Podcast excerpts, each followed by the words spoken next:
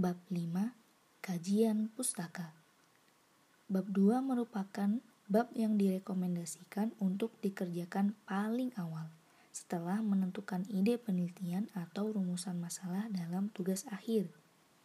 Secara umum, bab 2 berisikan tentang kajian pustaka atau grand theory dan penelitian terdahulu yang relevan dengan rumusan masalah yang diambil.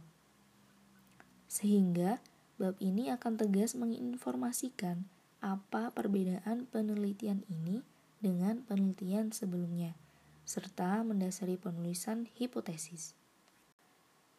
Dalam tugas akhir mahasiswa, khususnya skripsi, banyak ditemukan isi bab 2 lebih banyak berkaitan dengan definisi-definisi yang umum dan tidak terkait secara spesifik dengan rumusan masalah yang diangkat – Semisal rumusan masalah yang diangkat adalah bagaimana pengaruh faktor fundamental makroekonomi yakni inflasi, PDB dan kurs terhadap indeks harga saham di sektor perbankan. Kemudian, salah satu isi dalam bab 2 adalah pengertian bank, klasifikasi bank, dan lain-lain. Dalam bab 2 sebaiknya dituliskan lebih banyak bagian terkait dengan penelitian-penelitian terdahulu serta grand theory yang terkait dengan rumusan masalah. Oleh karena itu, tahap awal yang sebaiknya dilakukan antara lain melakukan pencarian jurnal-jurnal atau penelitian terdahulu yang relevan dengan rumusan masalah. Kedua, melakukan pembuatan matriks atau tabel yang berisikan judul, penulis, variabel yang digunakan, metode analisis, dan hasil. Setelah melakukan pencarian, review artikel dan men-summary jurnal atau penelitian yang relevan ke dalam matriks, maka yang dilakukan adalah menuliskannya menjadi subbagian dalam bab 2. Dasar penulisan inilah yang seperti dijelaskan di atas akan menjadi dasar penulisan hipotesis serta menjelaskan secara tegas apa perbedaan dan kebaruan penelitian ini dengan penelitian-penelitian sebelumnya. Berikut ini merupakan acuan untuk melihat apakah bahan pustaka yang digunakan relevan atau tidak. 1.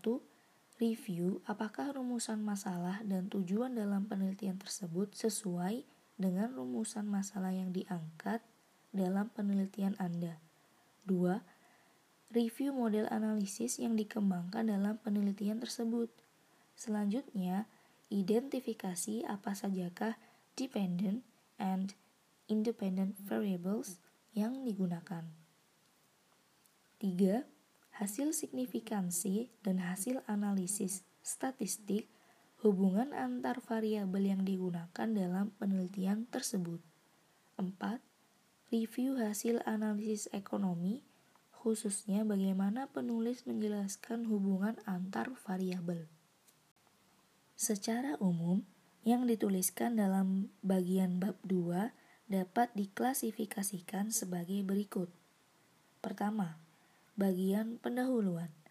Dalam bagian pendahuluan dijelaskan secara singkat hal-hal apa sajakah yang akan dituliskan dalam bab 2.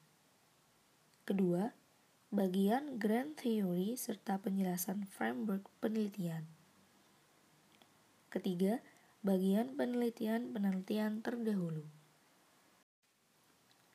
Pada intinya, matriks penelitian terdahulu ini ditujukan sebagai informasi yang dapat memperkuat logika dugaan sementara atau hipotesis pemilihan variabel analisis, serta informasi atas kebaruan dari penelitian yang dilakukan.